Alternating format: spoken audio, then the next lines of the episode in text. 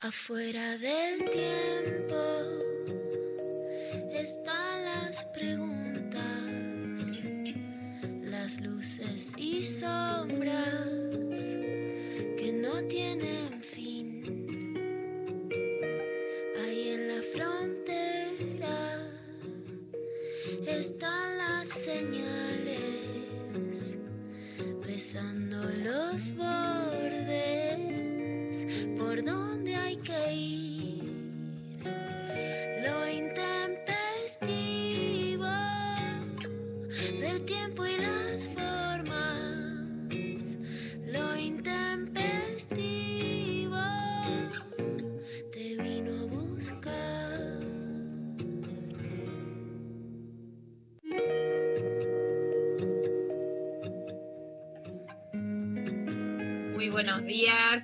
Estamos en lo intempestivo hoy.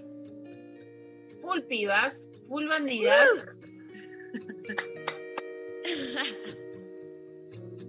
Hoy Darío no está, pero lo estamos cuidando. Quédense tranquilos que es todo viento a favor.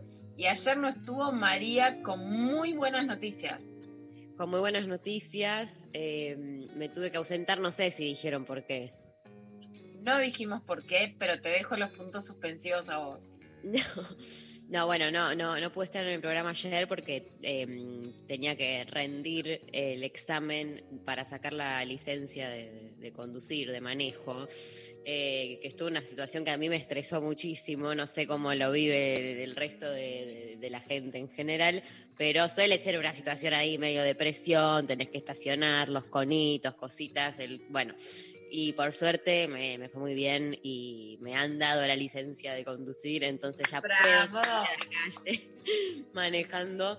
Este, pero bueno, nada, un año muy raro porque empecé a, tomar las clases en marzo y, y- y con toda la pandemia y todo se me estiró muchísimo eh, y lo pude terminar de cerrar recién ahora, eh, mil meses después, pero bueno.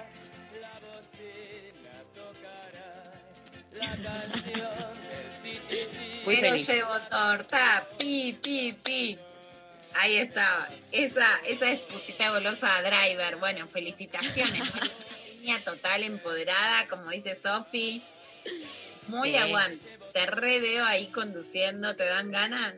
Obvio, me dan ganas, me da bastante miedo también, obvio, o sea, pero porque soy consciente de que la calle es medio un horror, eh, pero estoy como con, mucha confianza de, que puedo atravesar y que puedo soportar las diferentes cosas que pueden ir apareciendo los diferentes varones manejando, puteándome por ser mujer también. Así que prepara, preparada para todo eso y más. Pero bueno. Bien, Vamos todavía, nuestra Penélope Glamour me encanta.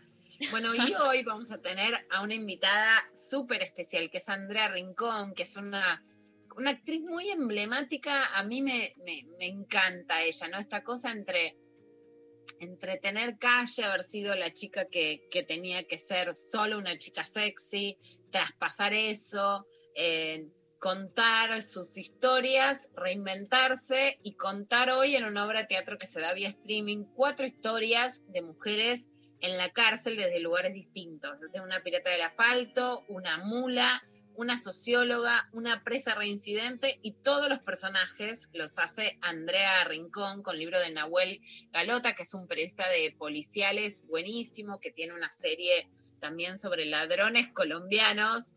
Imagínense si me interesa. Obvio que En sí. este caso son ladrones, no narcos, eh, que está mitad filmada en Colombia y mitad en Buenos Aires porque, porque fue el modus operandi de estos ladrones colombianos. Y bueno, así que es súper interesante. La obra se llama Bandidas. Entonces hoy acá eh, la producción, Sophie Cornell, pensaron, a ver, que nos cuenten un poco historias de bandidas. A mí me gusta la palabra bandida, pues bandida, primero que es como un poco, viste, lejano oeste, como un poco clásica, ¿no?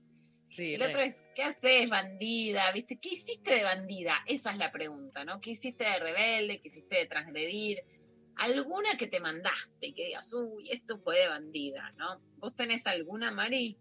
Bueno, sí, claramente, un montón. eh, pero eh, yo creo que mi época más bandida fue mi época así como más militante cuando era adolescente y entré en todo el mundo de la militancia y que en mi colegio era cero pro eso, digamos, sino todo lo contrario. Entonces tuve como muchas, eh, muchas situaciones de bandida en el colegio contra eh, el colegio, ¿no? Eh, contra los directivos, como de, de generar movidas, de repartir eh, unos volantes con, con- en contra de, de- algunas actividades, de, armar los que, las famosas sentadas, que es agarrar a todos los pibes y que nos sentemos todos en el colegio para que no se sigan las clases, mucha, mucha travesura política en ese sentido adentro de un espacio que, que no lo permitía y que entonces había que ingeniárselas eh, para llevarlas a cabo. Eh, yo creo que esa fue mi época más bandida y de más, de más transgresión y de más travesura. Este, y creo que se concentra sobre todo, sobre todo ahí. Después soy una persona que como bandida en general me cuesta, ¿viste? Como hacerme la mala. Eh, me, da cosa, pero, pero sí, esa fue una época donde yo le daba con de todo a todos, a todos, me importaba nada, eh, me puteaba medio mundo, iba por los, por los aulas eh, dibujando cosas, dejando escritas consignas en, las, eh, eh, en los pizarrones. Este, esa creo que fue mi época bandida por excelencia. Amo el bandidaje.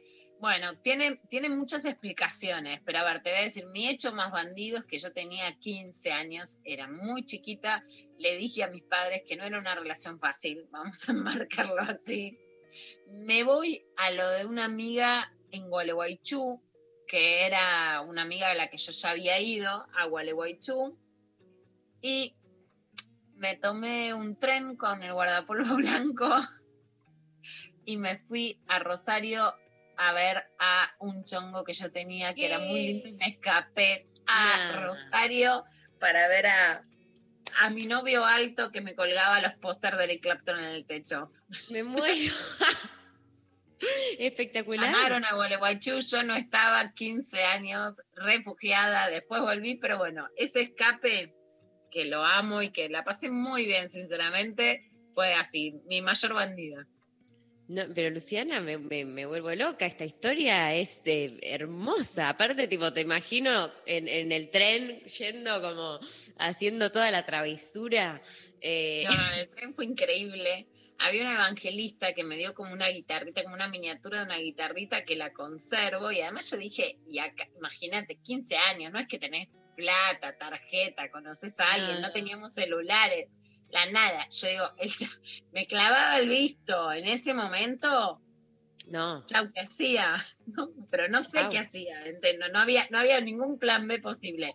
Pero ahí estaba, clavado, clavado chongo, esperándome en la estación. menos mal que salió bien. Menos mal que salió. Salió muy bien, la verdad.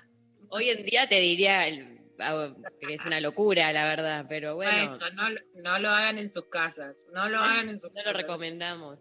Eh, bueno, cuéntenos entonces su- sus relatos eh, de bandidez, sus relatos de travesuras, de transgresiones. Eh, nos mandan al 11 39 39 88 88.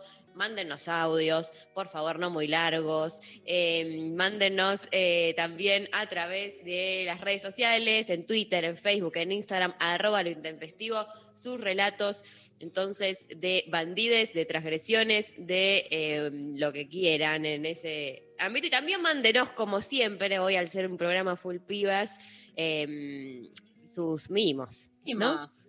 Mimos, mirá cómo ya somos las mimosas.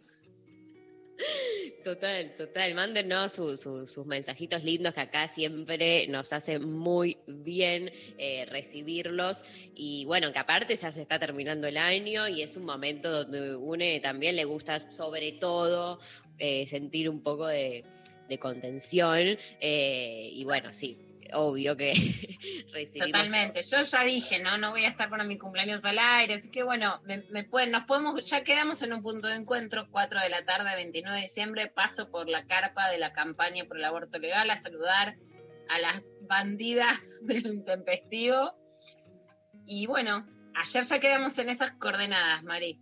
No sabía eso. 4 de la tarde. eh, Una, una oyente propuso que, que pasemos a saludar el 29, así que a las 4 voy a pasar por la, por la carpa de la campaña. Dijo, pone un punto de, de carpa, pongo el punto de la carpa de la campaña. me y ahí encanta. Me encanta y, y, bueno, claramente pasaré también. eh, va a ser un- una jornada épica, histórica. Este, me encanta tener ese punto de encuentro para, porque aparte en, en circunstancias así en general es difícil, ¿viste? Como coordinar, verse, cruzarse, que no tenés señal, que la gente, que no sé qué. Entonces me gusta esta anticipación, yo como una persona muy ordenada y anticipada, que le gusta organizar con anticipación las Unidas y cosas. organizadas, unidas y organizadas, que era el título, ¿no? Unidas y organizadas, total. Unidas Este, me- para este, unidas, mimosas, bandidas y organizadas. Escuchame una cosa, listo. ¿Qué más querés? ¿Qué más necesitas? ¿Algo más? Ya está. Con eso tenés el combo completo, ¿no? Ya- no, no necesitamos nada más. Este, bueno, les repito entonces eh, nuestro número de WhatsApp, 11 39 39 8888. Este, yo creo que a esta altura, ya, si yo, yo que me lo sé de memoria, claramente, ¿no? Pero que me lo aprendí al toque, pero también hay veces que lo repito, eh, viste, como, como que ni siquiera lo tengo que pensar, siento que es algo que ya se incorporó a mi cabeza de, una forma que como que no, no, hay- no hace falta, no tengo que hacer ni un esfuerzo, sueño con el número a la noche, me aparece 1139398888, es como que ya este año fue tan hermoso. Que- habría que jugar un billetito de fin de año. Yo no tengo la costumbre de gastar y tengo ganas de. Pero, Armamos a ver, un billetito de fin de año de lo intempestivo. ah bueno, ah bueno. ¿Y, co- eh, ¿Y cómo, cómo funciona? Contame. Ese y le sorteamos ese número. sorteamos ese número, también dice Sofi. ya que estamos. Yo no sé ni cómo se hace para jugar. Yo tampoco sé cómo se hace. mi abuela compraba un billete de lotería de Navidad, entonces me parece que hay que hacerlo. Bueno, me copa con el 11 39 39 8888. Claro, alguno ponele 113939, ¿entendés? Como alguno de esos números. Podemos jugarle al 11, al 39 y al 88 Claro. y, eh, y con eso Exacto. ya tenemos todo cubierto. Eh, me interesa, la verdad no soy muy yo de, de- de- de- de todo ese mundo, pero, pero es divertido a veces hacerlo, como jugar un poquito, ¿no? Me encanta. Vamos a, a timbiar un poco. Empie- ¿Ves? Hoy estamos bandidas y vamos a timbiar. Y sí, porque la verdad es que si estamos bandidas vamos a hacerla bien, no la vamos a dejar a medias. Escuchame una cosa, toda una vida... bandolera, vamos a bandolear. Y sí que vamos a ser tibias y hacer, ah, no, somos bandidas un poquito, no, a fondo, al extremo, con de todo, no, nada de quedarse eh, en el gris, ¿no? Totalmente, totalmente de acuerdo. Conducción María, como siempre.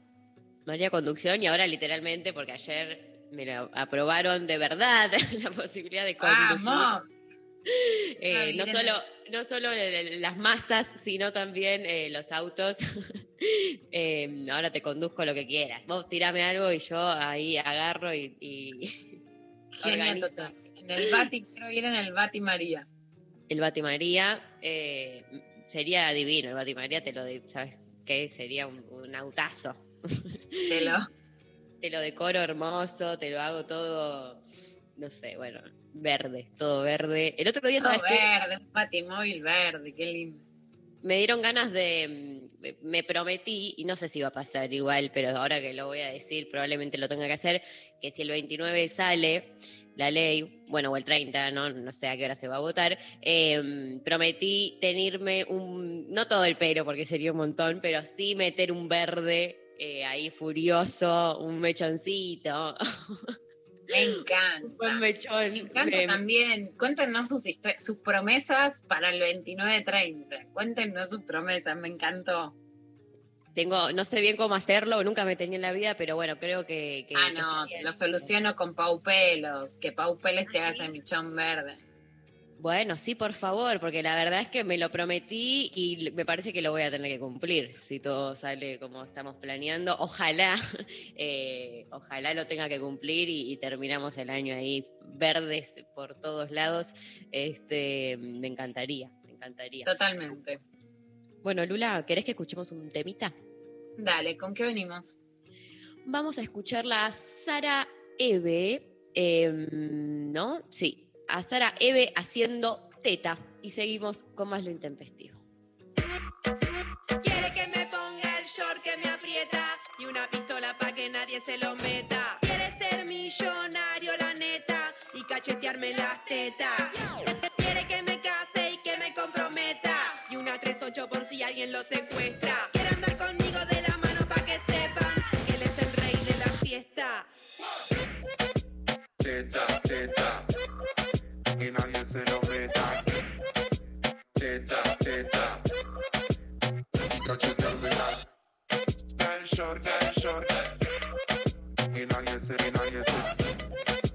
Teta, teta, se lo tremenda milf. Estamos todo el día fumando shit. De día en la playa, de noche Airbnb. Le gusta que lo tra, que lo trate así.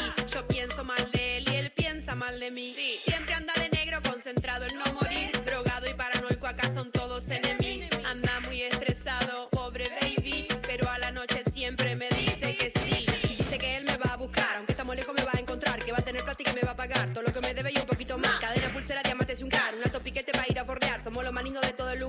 Que mire se va a enamorar.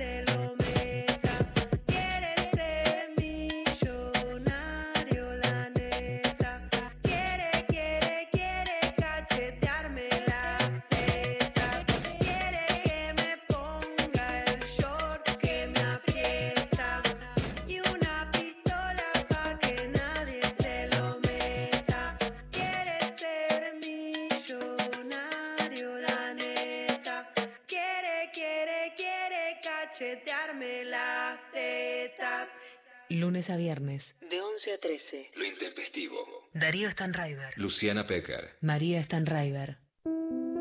Si nadie pone música. Y no somos más de cinco personas. Una fiesta no, es una fiesta.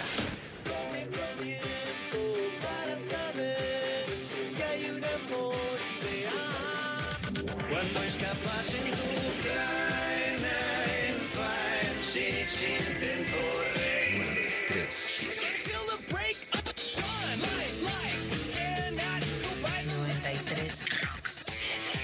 Nacional Rock. Gracias por quedarte en tu casa y por dejarnos acompañarte. Aunque todavía esto no se terminó, estamos acá, sin romper el aislamiento, pero acercándonos. Todavía podemos encontrarnos en el aire. La radio pública siempre está, en las buenas, y en las malas. Como dice esa canción, que no nos roben el estado de ánimo. Gracias por elegirnos. Somos la 937, Nacional, Rock. Hacé la tuya. Nacional Rock. Estamos en la misma. 7. 937. De 11 a 13. Lo intempestivo. Nacional Rock. Bueno, muy bien. Les repetimos entonces nuestras eh, vías de comunicación. Eh, nuestro WhatsApp o, eh, 11 39 39 88 88 y nuestras redes sociales arroba lo intempestivo. Hoy les estamos preguntando entonces sus relatos de eh, bandides, sus relatos de transgresiones, de travesuras que han hecho en algún momento de la vida. Yo creo que igual todo lo que es, no quiero decir, no me voy a generalizar, pero me parece que todo lo que es ese momento más de adolescencia suele tener, ¿no? Como eh, suele ser el momento quizás donde hay más travesuras realizadas o decís que, que no, que es en toda la vida y que yo estoy No, generalizando. no, feo? yo digo que sí, por supuesto. A veces pasa, viste, que una fue muy modosita y de repente a los 30 se desata, También. ¿no?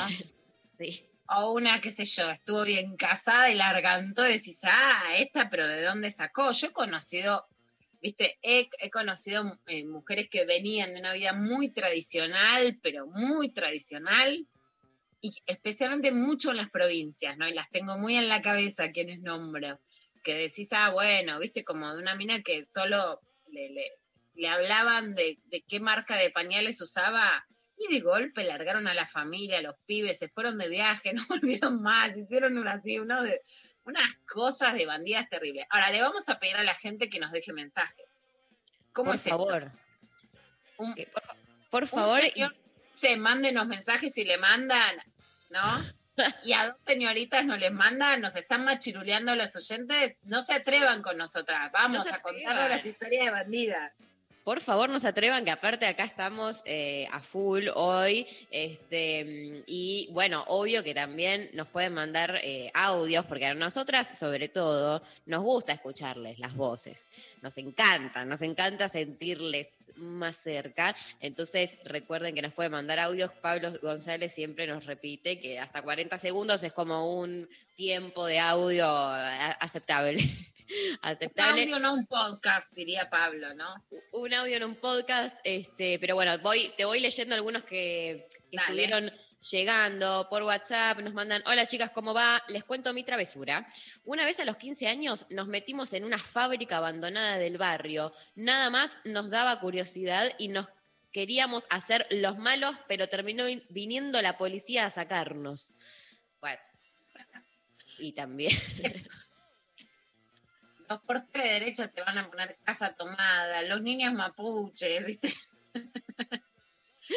Los. Grabois Boys, les van a decir así. Acá. Sofi Cornell dice que tiene una. A ver, Sofi, desmuteate. Sofi, contá. Tenés contala. Hola Tenés chicas, mucha no, no es mía, no es mía, ¿eh? no es mía, pero es una que es emblemática para mí. La abuela de un exnovio eh, que fue toda la vida como muy sometida con un tipo que, o sea, salía a trabajar y la recagaba con toda mina que se le cruzaba, como que ella sufrió mucho, se quedaba dentro de la casa cuidando a las hijas. Y bueno, ella decía, bueno, mi marido no me hacía faltar nada, pero la típica, viste, que se quedaba como, bueno, aguantándose todo.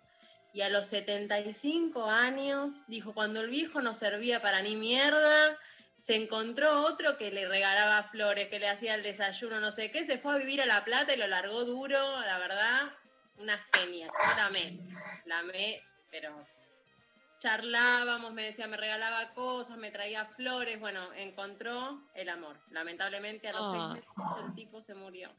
¡No! Sí, y ella volvió con el otro, ¿puedes creer? ¡No! No, hay veces que no hay que saber el final, ¿viste? Sí, Pero la hizo, pero la hizo, pero no se la llevó de arriba, pero no, No, se, Tal no se la aguantó hasta el final. Exacto. Está buena esa. Me gustó porque es como una, porque es como una transgresión, pero ya de la tercera edad. Las mejores transgresiones. Las, las abuelas bandidas son mi mayor fascinación, por supuesto. Total, totalmente, totalmente. Che, tremendo. Bueno, gracias, Sofi, tremendo. Me quedé muy impactada ese final, como que quiero revisarlo y, cambiarlo yo, como hacerle hacerlo otro. Pero bueno, muy, muy hermosa la, historia igual. Eh, otro te leo, Lula, por ejemplo, nos mandan por Instagram, nos mandan a los 13 vacaciones en camping de la AJB Miramar, cascoteé un invernadero, lo dejé hecho colador. Muchísimo. Volador tipo para ver el eclipse. Y ahí me preguntas, ¿qué chiste tiene destruir un invernadero? ¿Viste cuando en el colegio te preguntan, ¿y qué gracia tiene? Y bueno, Toda la gracia, la verdad, porque si no, no lo hubiese hecho, ¿no? Es, bueno, eh, me hizo No acordar a- estamos a- justificando ir ahí a destrozar, ir a Para destrozar nada. invernaderos, ¿no? Pero bueno, es el bandidaje. Me acordé que eh, más o menos a esa edad, un poco más chica, me junté una vez con una amiga y tenía, eh, a ella le habían regalado muchas canicas, como mu- pero muchísimas. Era una época que jugaba bolitas, canicas, que, Ah. que a, a mí me encantaban porque eran como, bueno, nada, era una época que a mí me volvían loca. Y ahora ya no se juega más con eso, me parece. Me siento No se juega una más, señora sí. vieja diciendo, en mi época se jugaba En con, época a las jugábamos bolitas". a las bolitas, no como ahora, que están todo el día con el teléfono. Total. Cuestión que se nos ocurrió la gran idea, era, ella vivía en un, en un departamento, no me acuerdo en qué piso, con la familia, pero era un poco alto. Y se nos ocurrió empezar a tirar las canicas por la em, ventana hacia los autos estacionados ahí eh, enfrente de, la casa. Un horror, ya lo sé, no estoy para nada orgullosa de esto, éramos muy chiquitas, pero la verdad es que les hicimos mierda los autos, porque la cantidad de canicas que empezamos a tirar, que rebotaban en, en- en los, en los techos de los autos, era como un, un granizo, como que les había, los había agarra- Que agarrado. tenían que tener seguro para granizo. Nefasto. Después pienso, Mirá claramente, cómo salió el bandidaje, mirá cómo está saliendo todo el bandidaje a la luz. aparece, aparece el bandido. Entonces me da dos segundos y, y me acuerdo de un montón de cosas. Este, a ver, pasame un audio, Pabli. Hola chicas, buen día. Muchos mimos para ustedes que son lo más. Les cuento una bandida, pero que es ultra naif, pero me da la, la recuerdo ahora con los años y me da mucha ternura. En primer año del secundario, 13 años, eh, teníamos octava un día para caligrafía y yo iba a la tarde al colegio, o sea, la octava era a las siete y media de la tarde. No había luz ya natural, así que había que prender la luz. Era la encargada de subirse al escritorio, clase por medio, y aflojar las bombitas para que por lo menos no hiciéramos nada. No nos podíamos ir, pero no hacíamos nada. Les mando un beso.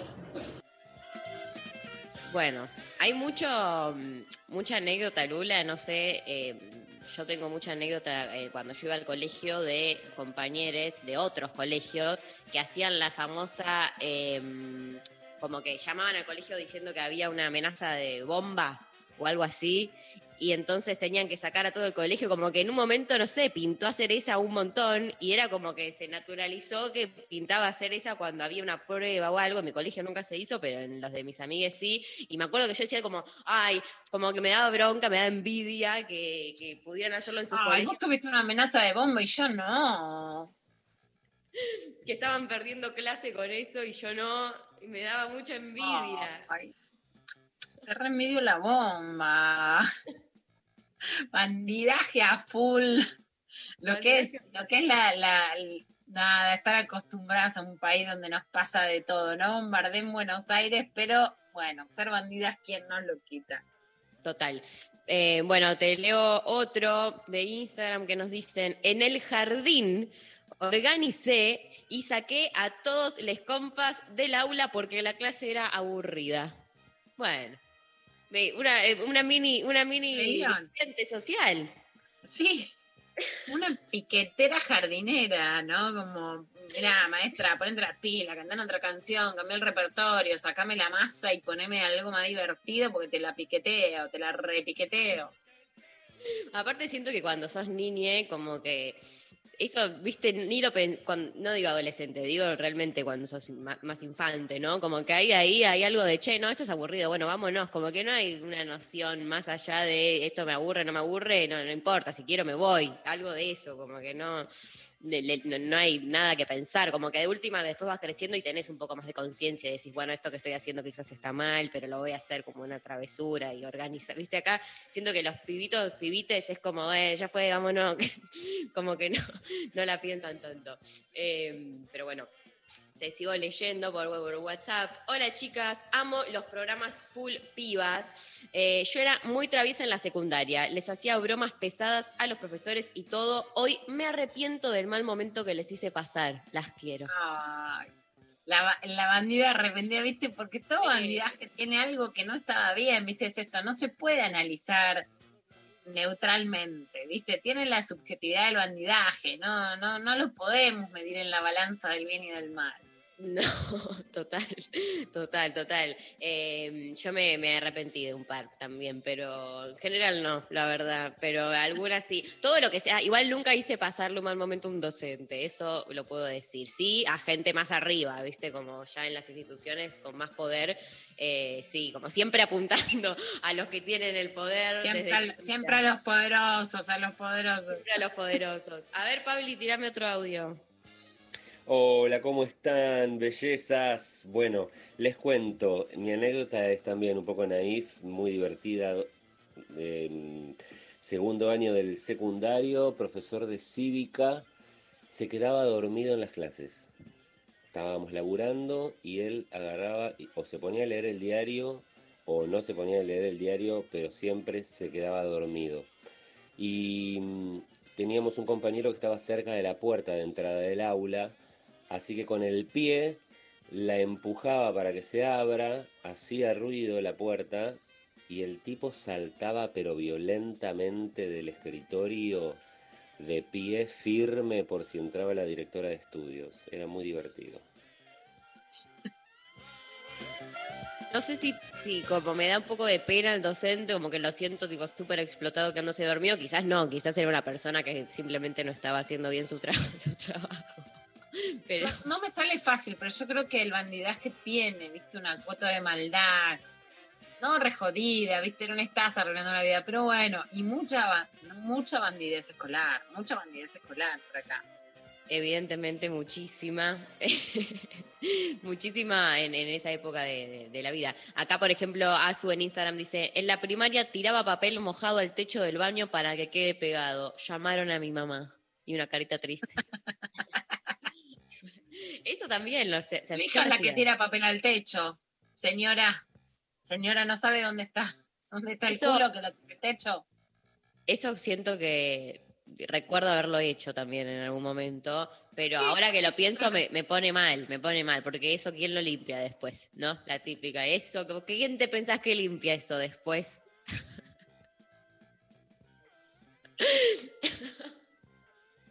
Mucho, ¿no? Bueno, a ver, ¿hay otro audio? Empez, vamos las chicas. Eh, hacía una maldad en realidad, no sé si es una, rebeldía, pero una maldad con uno que era más grande que nosotros, éramos chicos, con mis hermanos y, y este chico que, que íbamos por la calle y, sacábamos el escudito de los autos, ¿viste? Em, por ejemplo, esto, los autos tienen las marcas. Entonces le sacábamos y los íbamos coleccionando. Cuando yo entré en razón más adelante, mirando retrospectivamente, me di cuenta que eso estaba para el orto.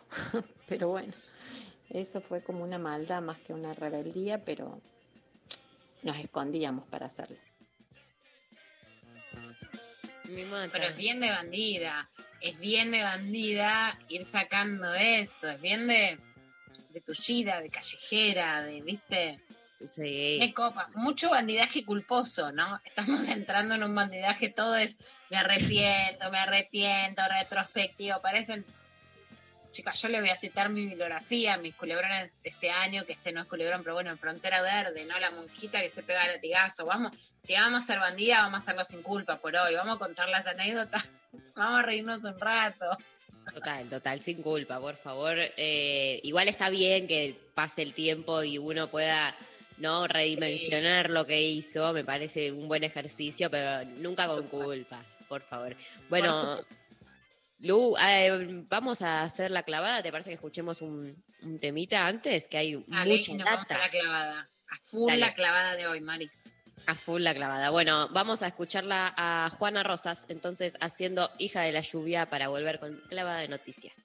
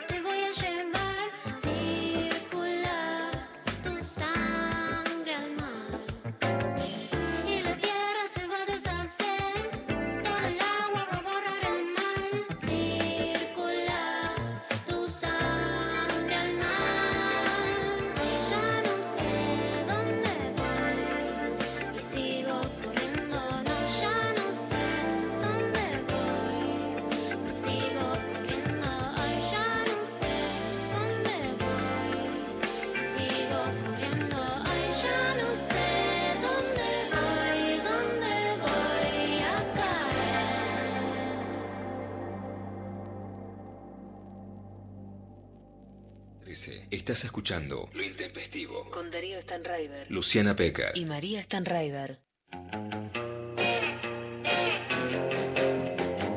El- lo intempestivo. ¿Qué onda, Lula? ¿Qué tenés por ahí para contarnos? Bueno, venimos con todo, con un clavada de noticias. La verdad es que estos días se está, se está llevando adelante en el Senado de la Nación el debate por la interrupción voluntaria del embarazo y escuchamos unos argumentos increíbles. Entonces estamos ahora sí abocados a poder entender qué pasa con esta ley que es tan emblemática. Y Mari, que es muy importante entender, no se está votando solo el aborto legal. Se está votando si se va a abrir las puertas a más derechos o si se las va a cerrar. No tengas la menor duda que si fracasa la ley, como ya pasó en el 2018, no va a quedar interrumpido solo ese derecho, sino que básicamente lo que va a pasar es que eh, se van a interrumpir toda posibilidad de otros derechos. Y por algo que viene, que, que vengo diciendo, y hoy Sofi Cornell me manda esta nota que sale en Infobae de Viviana Canosa, con la que les conté el viernes que compartí un pedacito del Congreso, que dice, se viene el Ministerio de la Menstruación, obvio con nuestros impuestos, ¿no? Bueno, hace de una foto sobre justicia menstrual que lleva adelante Mercedes de Alessandro, una apología de, quieren que le paguemos los tampones, en, hay que juntar tapitas del Garrahan para los chicos con cáncer y sin embargo quieren que les paguemos las toallitas. A mí también me duelen los ovarios, ¿me van a pagar todos los chocolates que me como de la heladera? Bueno, ese discurso quisquilloso, las mujeres empoderadas, dice Viviana Canosa, ¿no? Una cosa es ser mujeres malas y otra cosa es ser mujeres empoderadas, ¿no? Y una cosa es querer el poder para tu propio beneficio y otra cosa es querer el poder para poder repartir más democracia. Pero sin lugar a dudas esa es la estrategia, ¿no? La estrategia Feynman, la estrategia Granata, la estrategia Canosa, que es ridiculizar toda demanda. Por ejemplo, dice que el ministerio no le importa la pobreza, pero que está en la pavada de la justicia menstrual cuando, por supuesto, y yo he conocido a tantas, las pibas que están en la villa les sale sangre, no les deja de salir sangre porque son pobres y no tienen acceso a toallitas o a otros implementos de higiene menstrual y es muy complicado. Yo he acompañado alumnas de la primaria que las mamás las mandaban con pañales de bebés, ¿no? Y eso genera enormes traumas. Entonces no es que las pobres no menstruan porque son pobres, no es así. Y por ejemplo, Mercedes de Alessandro, que es quien organizó ese evento, es quien influyó directamente para que el IFE lo puedan cobrar todas las empleadas domésticas, ¿no? Entonces no es que no está preocupada por la pobreza, pero en la ridiculización no importan los argumentos, quedan afuera del ring los argumentos. Una puede decir bla, bla, bla, y ya no importa nada, porque está ridiculizado. Como dice la frase popular, del ridículo no volvés, ¿no? Entonces por eso lo lleva en ese ring. En ese sentido, si la Argentina queda en el mundo como un país de avanzada por tener aborto legal, se puede seguir avanzando. Si no, se va a frenar con el argumento de la ridiculización todo.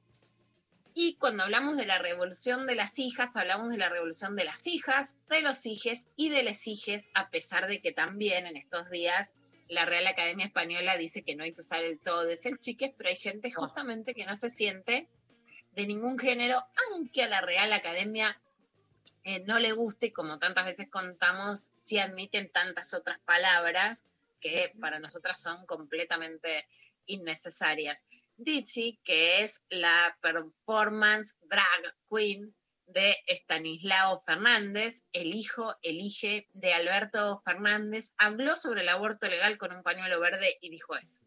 Ojalá que este año salga, ojalá que este año el aborto sea legal. Estamos a pocos días, no, no me acuerdo qué día empieza el, ¿cómo se llama? El, el debate. Pero ojalá que salga porque, porque es necesario. Punto. Esto se lo dijo a Julio Leiva, un gran periodista en Caja Negra para Filo News, y es interesante porque vuelvo a decir, cuando hablamos de los hijos o de las hijas, no nos estamos refiriendo a un hijo que pide ay pa, eh, viste, me das, eh, me das un auto y lo para un policía y le dice, ¿sabes quién soy yo? No, no estamos hablando de nepotismo o de, o de poder, sino que estamos hablando de una generación que transforma la agenda y no la transforma para beneficio propio, sino para más derechos para todas, todas y todos. Entonces es central también esto que encarna, ¿sí? porque además realmente yo creo que no hay ningún país del mundo donde el hijo del presidente de la nación eh, pueda dar una entrevista perfumeado como drag y forma parte de esta apertura de la Argentina que no tiene nada que ver con un mundo conservador. Bueno, ayer en el debate pasó algo eh, grave, porque claramente sí, los sectores antiderechos están cada vez más agresivos en sus argumentos. Esto no es algo azaroso, Mari, sino que forma parte de un plan, ¿no? De ir subiendo la apuesta, de ser asesinas. Y ayer Graciela Moya, antiderechos, comparó el aborto con el genocidio nazi. Beatriz Mirkin, que es senadora de la Nación y que también es judía, le paró hacia el carro. Nazi que eliminaba en forma deliberada a las personas con enfermedades con discapacidad. El proyecto de ley también se centra en el aborto. No, discúlpeme, discúlpeme, no se lo voy a permitir. No se lo voy a permitir. Me afecta personalmente, me afecta personalmente. Usted está planteando que los quienes estamos a favor de una posición se asimila a eso, ¿para qué lo utiliza? Soy judía. Por favor, ponga orden. Senadora Mirkin, no se dirija el tema.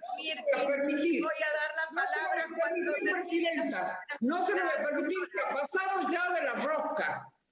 Perdón, senadora Mirkin, le voy a dar la palabra cuando termine la doctora Moya y va a poder decir otros términos. Ahí estaba Norma Durango parando, para, intentando ordenar un poco, porque por supuesto que en el, Senado supuestamente la palabra tiene que quedarse o esperarse cuando corresponde.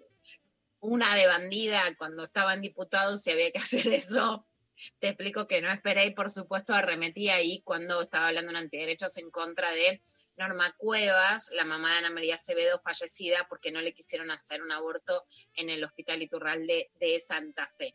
Pero es muy grave, Mari, lo que se dice, porque están asimilando el aborto con el genocidio nazi, justamente cuando tanta gente no solamente lo sufrió, sino que claramente hubo una gran persecución a las personas o judías o de apellido judío, porque no me puedo atribuir una religión que no practico, pero sí como me decía mi papá, los nazis no te hubieran preguntado. No, total. ¿Quién es tu mamá o qué pensás? Hubiera sido adentro y te lo dicen a vos. Hay algo que aprendí este año con Darío Stranheimer cuando hizo en la clase justamente sobre Hannah Arendt y yo me la anoté en un cuaderno, ayer la busqué, que es cuando me atacan como judía, me defiendo como judía. La aprendí con Darío acá en el programa de radio y me la dejé anotada en un cuadernito porque me pasa, yo no me identifico con una religión que no practico, pero soy atacada como judía, más allá de lo que yo piense de cuál sea mi origen o, o incluso mis, mis relaciones vinculares familiares.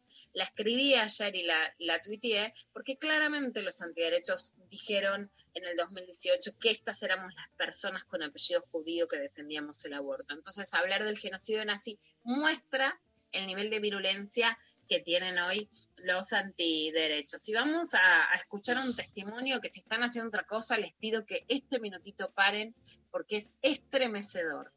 Cuando decimos que las niñas no tienen que ser madres, no solo lo decimos. Cuando dicen por qué nenas tan chiquitas van a estar preocupadas por el aborto, en este país obligaron a parir, maltrataron y tildaron de asesinas a niñas de 10 años. Y en esto, Mari, si bien la historia de intentar obligar a, a parir, a no acceder a un aborto, viene de mucho antes, muy claramente te digo, el recrudecimiento después del 2018 se ensañó especialmente con las niñas. Las que más pagaron con el cuerpo el fracaso del aborto legal fueron las niñas. En muchos casos además porque como no saben ni que pueden estar embarazadas, porque no tenían ni la menstruación regular, porque todavía no entendieron ese sistema, porque les cuesta hablar, porque son víctimas de una violación que en la que están amenazadas, son las que más tarde llegan a los hospitales y las que más pueden agarrar los grupos antiderechos. El testimonio de Cecilia Ousset, que es una médica ginecóloga, es importante que ella es objetora de conciencia. ¿Qué quiere decir esto? No era una médica que practicaba habitualmente abortos legales, sino que no quería hacerlos. En este caso está judicializada en Tucumán por defender a Lucía, que mandó su mensaje y le dijo a los senadores que a ella le dijeron asesina y que ninguna niña tiene que volver a pasar por lo que ya pasó. Escuchen a Cecilia Uset. El sábado hablé con Lucía, la niña que logró la interrupción de su embarazo porque no se cayó. Gritó hasta que la escuchó el Estado y la escuchó el mundo. La niña por la que yo, el padre de mis hijos y toda mi familia aguantará los embates judiciales que sean necesarios. Le pregunté si les quería mandar un mensaje a ustedes, senadores, porque sabe perfectamente lo que estamos tratando acá. Les transmito textual lo que me dijo porque nos está viendo, ella y su mamá. Doctora, decir a los senadores que ninguna menor de edad tiene que volver a pasar por lo que yo pasé. A mí a veces me dicen que tuve una hija que está viva y que la tiene el médico que me visitaba todos los días. Otros me dicen asesina porque dicen que mi provincia es provida. Decirles que cuando ellos dicen que el aborto no es legal, los médicos se confunden y creen que ningún aborto es legal y se enojan con nosotras, aunque seamos menores. Ella había dicho en cámara Gesell, quiero que me saquen lo que el viejo me puso adentro. La niña estuvo internada durante un mes en el hospital donde se dilató la interrupción, se obstaculizó la interrupción y donde todos los efectores de salud se declararon objetores de conciencia. Pero en realidad no todos eran objetores, estaban asustados porque la fiscal penal de la provincia había mandado oficios al hospital para que no se realice la interrupción. Es decir, se estaba torturando una niña por orden directa de la Fiscalía de Homicidios. Cuando una jueza de familia ordena la interrupción legal en un plazo perentorio de 48 horas, el Ministerio de Salud de la provincia convoca a efectores del sistema privado. ¿Por qué los médicos y las médicas nos creemos dueñas y dueños de los cuerpos de las más vulnerables? Yo ejercí violencia obstétrica sobre mujeres que tenían la mala suerte de estar conmigo en la guardia. Yo sé que ya no tengo redención, es que no tengo perdón, pero no puedo volver el tiempo atrás. Por eso estoy hoy con ustedes. Vengo a traer la voz de mis propias víctimas, en las que ejercí sin duda alguna un abuso de poder, a las que expuse ante la policía, a las que juzgué y a las que interrogué de una manera cruel. Bueno, de todos los testimonios que, que venimos escuchando, para mí sinceramente es el, el, más fuerte, el de Cecilia Uset, esta médica tucumana, recordemos judicializada, una médica objetora de conciencia que cambia. La última parte de lo que dice es parte de este sufrimiento de la clandestinidad. El año pasado, en Chaco, en Saspeña, en un pueblito del interior, en una charla que hicimos, incluso la Feria de Libros se hizo incluso en la sede de una universidad evangélica para mostrarles el contexto una enfermera me contó algo en, el medio de la, digamos, del Chaco a cielo abierto, que ella estaba en contra de los abortos legales y que cambió de opinión cuando llega una adolescente acompañada de sus padres con un aborto interrumpido a medias, que tenían que internarla para que pueda terminar el proceso, y que el médico le dice, no le pongas anestesia para que sufra. Ese disciplinamiento es contra el que estamos. Eso es la ilegalidad del aborto, que gozan del sufrimiento. A partir de ahí y de ver ese sufrimiento de, la nena, esta enfermera cambia de posición y empieza a luchar por el aborto legal. Cuando te dicen, la, no, las provincias son conservadoras, no, no están contando toda la realidad. Pero esto es parte de lo que pasa, ¿no? Y de criminalizar a las mujeres, de interrogarlas, de que estás ahí sangrando, dolorida, con contracciones y te pueden tratar mal, te pueden no poner anestesia, te pueden interrogar, te pueden hacer sentir miedo, más allá después de cuántas muertes hay efectivamente o de cuántas presas hay efectivamente. Y la parte que es inconcebible, Mari, es que hoy a esa nena le gritan asesino, ¿no? Porque no es solo la obligan a ser madre o no la obligan. Hoy en Tucumán a Lucía le gritan asesina, a una nena. Entonces, eso es lo que pasa, probablemente estas agresiones no paren después de la legalización, pero sí cambia por supuesto, de estatus jurídico. A mí me parece que este testimonio es impresionante. y vamos a escuchar ahora a Gabriel Floresiani, que es supuestamente, a ver, acá abrimos comillas, especialista en las neurociencias aplicadas a la psicoterapia. ¿Viste cuando es pero en realidad es un pastor evangélico? Ah, bueno, sí. Agárrense, acá traigan el cajón de la verdulería porque empieza a volar fruta. Gabriel Floresiani. Yo quiero referirme desde el punto de vista de la neurociencia, que es la, ciencia que estudia el desarrollo de la mente humana. Una cuestión con respecto a las niñas y adolescentes que se ha mencionado aquí que van a buscar el aborto. Esto mismo, el neurodesarrollo de un niño, de un puber, de una puber, eh, no está preparada. El, el cerebro de una puber no está preparada para tomar una decisión de la magnitud de abortar. Entonces es empujada por el entorno. Esto queda clarísimo. Esto queda clarísimo porque no hay capacidad eh, de elaboración a esa altura de la vida. El lóbulo frontal, que es el lóbulo encargado de la razón, del pensamiento, de la moral, no está mielinizado, no está completamente armado. De tal manera entonces que una puber, una, una, joven no está preparada, no tiene la capacidad para tomar esa decisión. Y por eh, una cuestión muy importante, muchas veces se dice que cuando nace el recién nacido, eh, la mamá va a quedar esclavizada, va a quedar torturada por haber dado a luz a ese niño. De ninguna manera.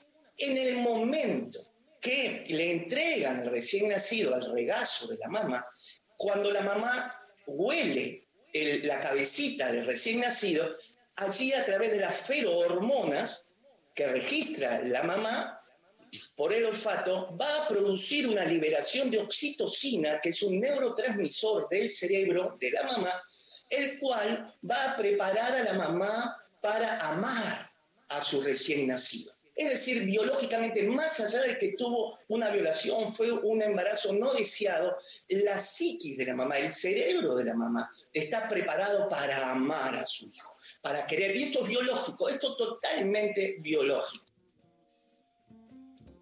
O sea, no, no, no puedo, no puedo, no puedo, no puedo. No, no sé cómo hacer para escuchar esto. ¿Viste cuando Simón de Beauvoir dijo, mujer no se nace, se hace? Bueno, era en contra de esto, de la idea. Era todo en contra de esto. Bueno, no, o sea, las nenas no están preparadas y las mujeres biológicamente están preparadas no solo para ser madres, sino que lo lees es como Poet. ¿Viste las propagandas de Poet que lo lees? sí. Ah. Mismo como las, publicidades de, perfumes de varones, viste, que los olés y los, los amás, ¿no? Como algo de eso. Ah, como la de Axe que te cambia, ¿no? Lees al bebé y decís, ahora sí, oles al bebé y tenés oxitocina, si tuviste un buen parto y te pasan un montón de cosas biológicas, te baja la leche y llorás y tenés miedo y además ese pibe es el mejor día de tu vida, si tuviste ganas y a lo mejor tenés un puerperio que no querés saber nada, no les primero y principal, no nos pasa a todos lo mismo. Y puedes tener un embarazo que no fue deseado, que fue un accidente. Puede haber embarazos por violación y que las, las mujeres quieran seguir adelante, porque quieran eso, porque no quieran pasar por un aborto, porque quieran ser madres, porque las razones que sea, lo que no puede venir es un tipo a decirte, ¿sabes qué? Lo lees y ya está, se terminó todo. Al final Lula se solucionaba todo así, con una olida, con un par de no te esa la solución. No nos avisa, ¿Cómo no nos avisaron antes? ¿Cómo no nos avisaron antes? Nosotras haciendo toda una campaña, luchando por años y al final era todo con una olidita. Pero escuchemos una cosa. Exacto. Y además, las que sí sienten la oxitocina, por ejemplo, decís, che, quiero estar con el bebé, que no me lo saquen. O le quiero dar la teta que yo van en el sanatorio y te dicen, no, ¿sabes qué? ¿Vos quién te crees que sos, mamu? Yo te lo saco, yo hago lo que quiero. O sea, por eso siempre decimos que no es por lo que quieran las mujeres, sino es en contra. Si vos llegas a decir argumentos de yo quiero sentir la oxitocina, no quiero la anestesia y quiero que no me saquen al bebé, eh, acá somos médicos y sabemos lo que te conviene. Se olvídate de la oxitocina. Mira, recién Pablo González me decía una frase que me gustó mucho, que es, este, a veces escucho estos argumentos y creo que están un paso de mandarla a la hoguera y tienen razón, ¿no? Y hay hogaras modernas. Hay un libro que les recomendé mucho, Lali Rombolá, muy genial, lo leyó, que es Brujas, de Mona Cholet, un buen regalo de Navidad que lo editó en la Argentina Editorial GEC. Es uno de los mejores libros de historia eh, de las brujas escrita por una periodista francesa, entonces es muy fácil de leer, está muy bien escrito como en lenguaje periodístico, digamos, ¿no? Tiene una recopilación histórica impresionante. Y es justamente sobre cómo la quema de la bruja fue por eso, ¿no? Por su sabiduría, por lo que decían, por lo que sabían, por la capacidad de gestar. Porque el tema no es si querés tener o no al pibe, es que esa capacidad de gestar es lo que genera ese envenenamiento. Bueno, Lula, viste, un buen complemento también para ese libro puede ser el de Silvia Federici, ¿no? Que es eh, El Calibar y la Bruja, me parece que es el, nombre. Totalmente. tremendo. por supuesto, lo cito un montón.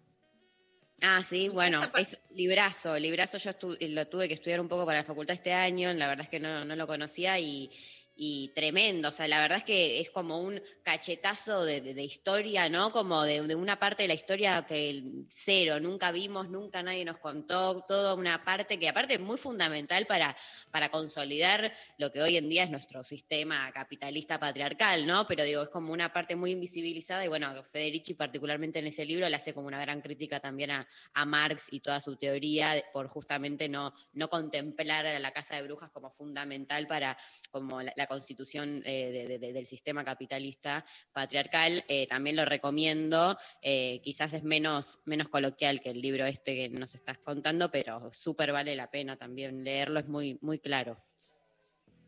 completamente, Mari. Acá en este libro también se cita, por supuesto, a Federici. Mirá, es un libro editado en, en la Argentina que tiene un prólogo, pero que es un prólogo, dice, hay toda una genealogía para ser narrada a partir de las madres y abuelas de Plaza de Mayo, tratadas como las brujas o las locas de Plaza de Mayo, ¿no? Para entender cómo nos situamos. Mira solo un datito para reírnos A un ver. poco. En 1484, Inocencio VIII ordenó que todos los gatos que fueran vistos en compañías de una mujer fueran considerados familiares de las mujeres para matarlos al gatín. Las brujas debían ser quemadas con sus animales. El exterminio de gatos contribuyó a aumentar la población de ratas y entonces agravar las epidemias de peste por las cuales se culpaba a las brujas. Tremendo. O sea, decir que la peste era por las brujas, mataron a las brujas y a los gatos y aumentó la peste, ¿no? Todo dicho, no más pruebas, señor juez. Che, no lo puedo creer. Bueno, lo quiero leer ya, claramente. Ahora necesito leer el, el- el- el libro con urgencia. Sale rega- autorregalo para Navidad. Eh, bueno, nos vamos a la pausa. ¿Te parece bien? Eh, Dale. nos vamos escuchando a Dante Spinetta haciendo Pelusa. Una gambeta en el jardín, el sueño del pibe de Fiorito. Su rostro ilumina un banderín y la sonrisa de mamá ya secó el barro del botín. Hoy llora el ángel del potrero. Te digo hasta siempre, capitán. Oh, llegó el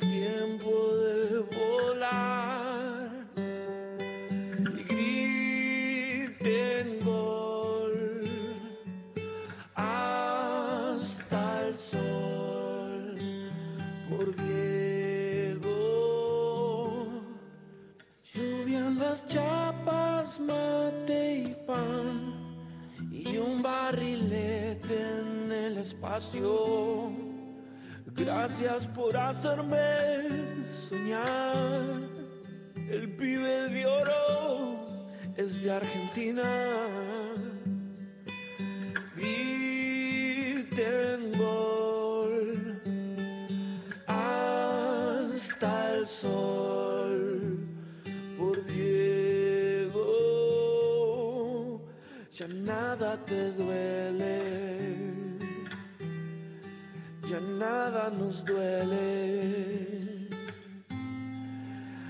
nada te detiene,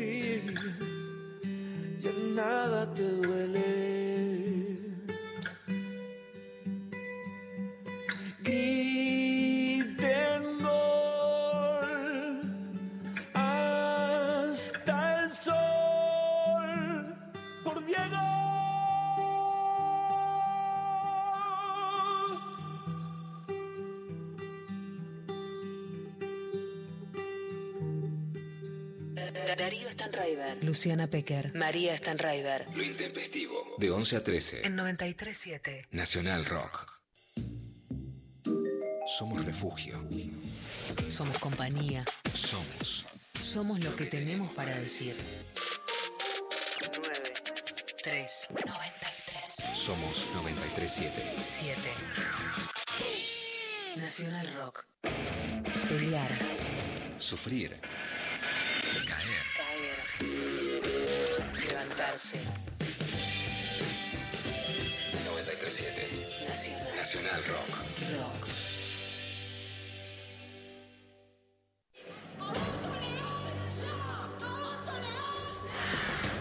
La marea verde no se detiene.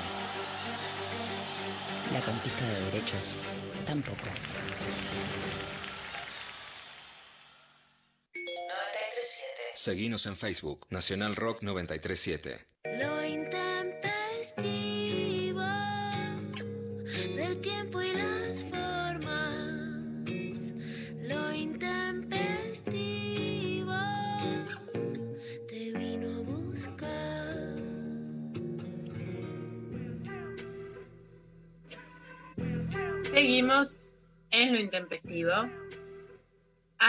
Mensajito, Pablo, que querías mandar ahora? Chicas, hola, es muy importante lo que están diciendo acerca de los libros que recomiendan, porque creo que tiene que ser un imperativo feminista, conocer la historia de todas las mujeres que fueron negadas eh, por, los hombres que han tenido la, posibilidad de construir sus espacios de, poder mediante teóricos, economistas, eh, gente del derecho, y realmente nosotras pareciera que todo el tiempo comenzamos desde cero y eso no es cierto. Entonces creo que es muy importante difundir eh, la historia de estas mujeres que hace mucho, pero mucho, pero mucho tiempo comenzaron a denunciar todas estas desigualdades. Totalmente. Eh, ahí llegan también mensajes preguntando de nuevo los nombres de- el nombre del libro que recomendaste, Lula. ¿Nos lo Se llama Brujas de Mona Cholet. Es, Mona es una periodista de Le Monde de Francia que además escribió otro sobre la belleza, otro sobre quedarse en casa, que fue muy revisitado este año de pandemia. Pero bueno, eh, tiene, tiene otros también editados en la Argentina, es de Editorial HEC, una editorial independiente, buenísima de Argentina, que se puede conseguir perfectamente. Busquen en las redes a Editorial HEC y Brujas de Mona Cholet se los recomiendo muchísimo. Aprender historia el año pasado pude además estar en Europa por un viaje oficial y visité el Museo de la Tortura, que claramente también no tiene la perspectiva de género de entender que ese, o sea, no hay museos de brujas salvo en lugares muy aislados, eh, pero sí se muestra claramente todos los elementos de tortura utilizados contra las mujeres por ser mujeres, la sobre los genitales, sobre el cuerpo de, de las mujeres, sobre su sexualidad, sobre el pelo, sobre todos los rasgos distintivos y también, que es interesante, con los varones que estaban cerca de ellas. Entonces también está la diferencia de los varones, que es, con los varones que se le agarraban era porque estaban cercanos a las brujas, serían los aliados, digamos, ¿no? De hoy, no en un sentido irónico, sino en un sentido, en un sentido más real y literal, ¿no? Ser aliadín no era tan No el fácil. aliadín. No el famoso aliadín. Te torturaban, bueno, de lo lindo, ¿no? Que, que bueno, que ahí están este, un montón de, de fotos de lo que de lo que les pasaba a las brujas. Y de alguna manera, cuando vemos la hazaña, ¿no? De hoy, la bronca, la, la, lo que vemos es eso, ¿no? Es la idea de tortura, de hacer pagar por el cuerpo. Porque si la maternidad fuera lo protegido, realmente veríamos otras conductas sobre quienes son madres, de mayor Total. protección y de mayor acompañamiento, incluso de mayor respeto a quienes, a quienes creen o piden mayor respeto a sus tiempos eh, biológicos, y sin embargo eso no sucede. Vamos a seguir, Mari, con, con la clavada de noticias Dale. porque estamos ya casi terminando, haciendo un balance del año. Y la verdad es que en el balance del año me parece que hay eh, claramente un enorme problema ambiental, especialmente con los incendios y con lo que trae la pandemia, ¿no? Que lo volvemos a explicar, es una zoonosis, que es una enfermedad de animales ah, que salta a seres humanos, que viene de otras pandemias, que va a otras pandemias también. Y leyes ambientales que son para reconocer que fueron muy fustigadas por el establishment y muy poco explicadas por los medios de comunicación que no son del establishment. Entonces quise preguntarle a Daniela Vilar, una diputada, también habló en la sesión del aborto, el Frente de Todos, pero que se dedicó al tema ambiental, cuál es la importancia de la ley contra el fuego por el que tanto Clarín, La Nación y otros medios pegaron a su autor, que es Máximo Kirchner. Escuchamos a Daniela Vilar. La ley de fuego que aprobamos hace unas semanas en el Congreso, que es la modificatoria de la 26815, la ley de manejo del fuego, eh, es un proyecto que surgió a partir de la propagación de incendios en 22 de las 24 provincias de nuestro país. Este año tuvimos una de las sequías más grandes de la historia, con lo cual la problemática de los incendios se volvió muy grave y muy urgente, porque el fuego se propaga mucho más rápidamente que en otros contextos. Los incendios destruyen la biodiversidad, los humedales y afectan la vida, la salud y obviamente la calidad de vida de las personas que viven cerca. El principal motivo de los incendios es eh, el lobby inmobiliario. Se incendian los territorios para después hacerse esas tierras a precios muy por debajo del valor, inmobil- eh, del, valor del mercado, del valor inmobiliario del mercado. La ley, este proyecto, que fue iniciativa de nuestro presidente del bloque, eh, Máximo Kirchner, viene a prevenir la generación de incendios desincentivando la posibilidad de hacer negocios con las tierras incendiadas. Lo que hace esta ley es prohibir lotear, dividir, hacer negocios inmobiliarios y actividades comerciales en las tierras distintas a las que se realizaban previo al incendio. Además, en este proyecto se especifica la duración de estas restricciones. Se plantean 60 años de prohibición en casos de bosques nativos, áreas protegidas y humedales, y 30 años de prohibición del uso del suelo en el resto de los territorios como son los campos, praderas, eh, pastizales. El objetivo de estos plazos es, además, fundamentalmente, garantizar las condiciones para la restauración de las superficies incendiadas. Esto, obviamente, eh, generó resistencias eh, porque, bueno, estamos yendo contra los negocios especulativos. Pero si queremos cuidar el ambiente, necesariamente tenemos que tocar intereses concentrados. No podemos hablar de las cuestiones ambientales escindidas de un modelo económico y político. Para abordar realmente los problemas ambientales tenemos que plantearnos también la necesidad de una agenda orientada a redistribuir la riqueza y limitar la concentración de poder y los recursos en pocas manos. Bueno, es fundamental entender de qué se trata esta ley del fuego y también este argumento de la derecha. Quien lo ridiculizó, como decíamos, Viviana Canosa, el ex marido de Viviana Canosa, Sebastián Morenstein, escribió que a los ganaderos o terratenientes que podían tener campos, si les caía un rayo ahora no les iban a dejar hacer otra cosa. Cuando en la mayoría de los casos fueron intensos, incendios intencionales o generados a partir de la quema de pastizales, que es la práctica habitual para el ganado o para generar desarrollos inmobiliarios. Por eso es tan importante tener en claro de qué se trata esta ley. Le pedimos también a Daniela Vilar en un cierre de año entender qué pasó y cuáles fueron los avances, a pesar de los retrocesos que hay en el tema ambiental.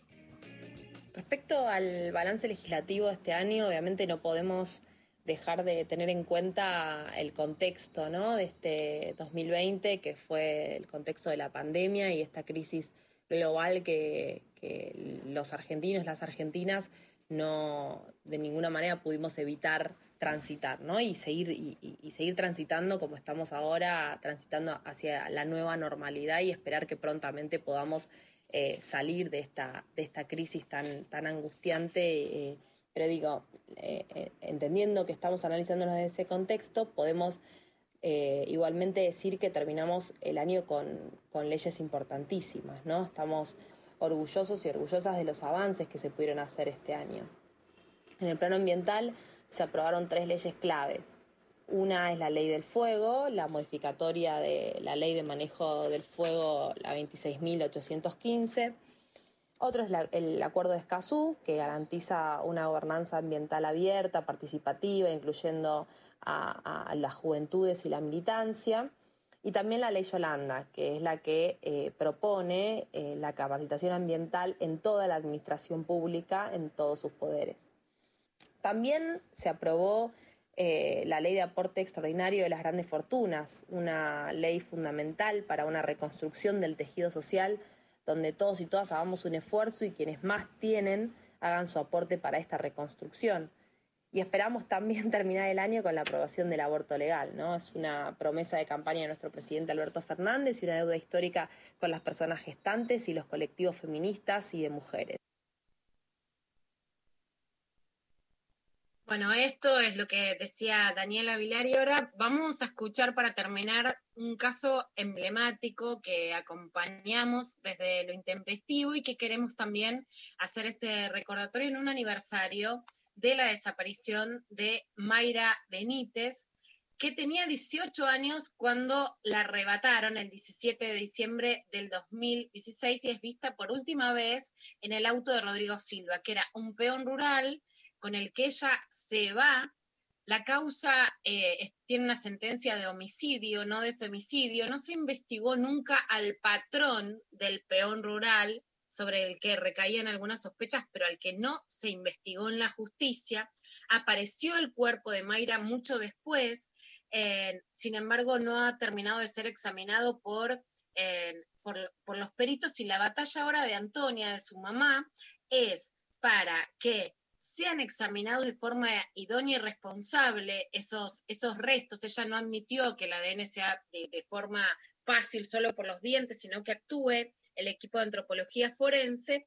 Y por el otro lado, que Brisa, que es su nieta, acceda a la ley Brisa que le da una asignación similar a la jubilación por el femicidio de su mamá. Yo les conté que desde hace mucho que acompaño esto, las noticias del ANSES, sobre el que in- intervengo desde hace mucho para que se pueda producir esta asignación, porque si no, no tiene sentido que no llegue a quienes más la necesitan, es que van a darle la asignación a Brisa a pesar de estos faltantes, que, el que no figura la sentencia como femicidio y que el cuerpo eh, de, de Mayra no está examinado, entonces todavía faltaría esa prueba para lo que pide ¿no? este, los requisitos de la ley Brisa. A pesar de eso, estamos ya logrando que el ANSES sí dé el visto bueno para que Brisa cobre la ley Brisa. Así que para mí es un caso muy emblemático y que me importa mucho acompañar y seguir acompañando. Gracias a Lali Rombolá, que también me ayuda a seguir este tema, y vamos a escuchar ahora a la voz de Antonio.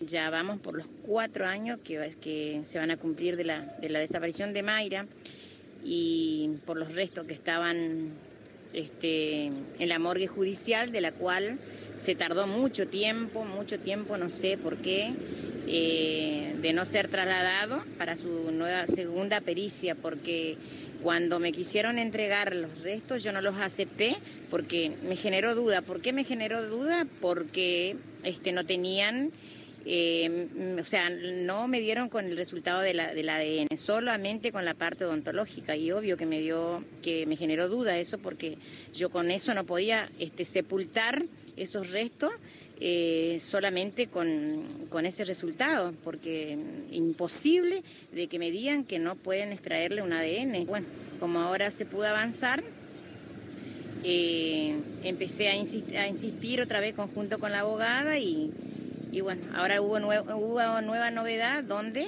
este, los restos ya fueron derivados para su nueva pericia.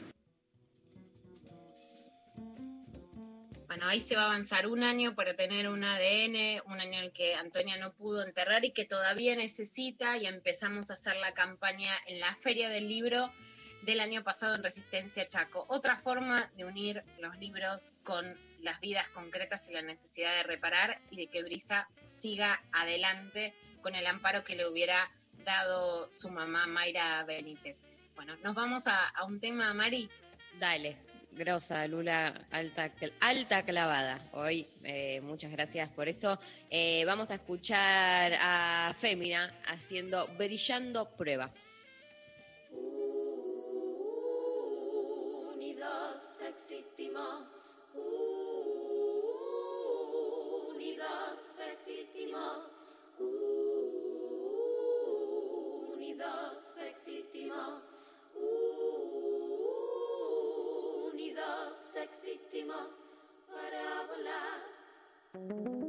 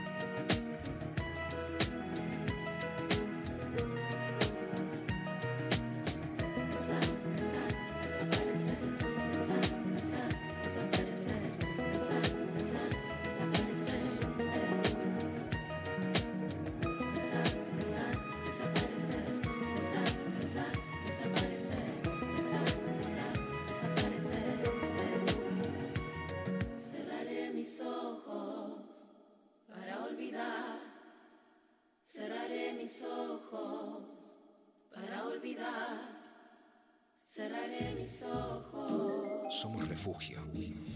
Somos compañía. Somos. Somos lo que tenemos para decir. 9, 3, 93, Somos 937. 7. Nacional Rock. Gracias por elegirnos y gracias por quedarte en tu casa. Nuestro compromiso es con el aire y con la salud. Por eso, respetando las normas establecidas, desde Nacional Rock seguimos trabajando para que no te falte la radio, para que te informes, para que te diviertas en estos tiempos tan difíciles y tan inciertos. Tu compañía es la nuestra. 937 Nacional. Nacional Rock. Hacé la tuya. Pensar lo que decimos es decir lo que pensamos. Pensamos. Nacional Rock. Nacional Rock. En el aire de Nacional Rock pasan cosas como esta. Leo Moroso es diputado nacional de la provincia de Buenos Aires y es el actual presidente de la Comisión de Recursos Naturales. Se desarrolló una ecocharla en el Congreso llamada ¿Cómo llegamos al coronavirus? Cuando yo me puse a indagar un poco de dónde salió ese virus, aparece centralmente la depredación ambiental que está llevando adelante nuestra humanidad. Estamos en una crisis social, económica y ambiental tremenda. Jóvenes por el clima. Nicky Becker, Gastón Tenenbaum, Eyal Weintraub. Sábados, de 10 a 12. Jóvenes por el clima. En 937 Nacional Rock. Lo intempestivo del tiempo y las formas.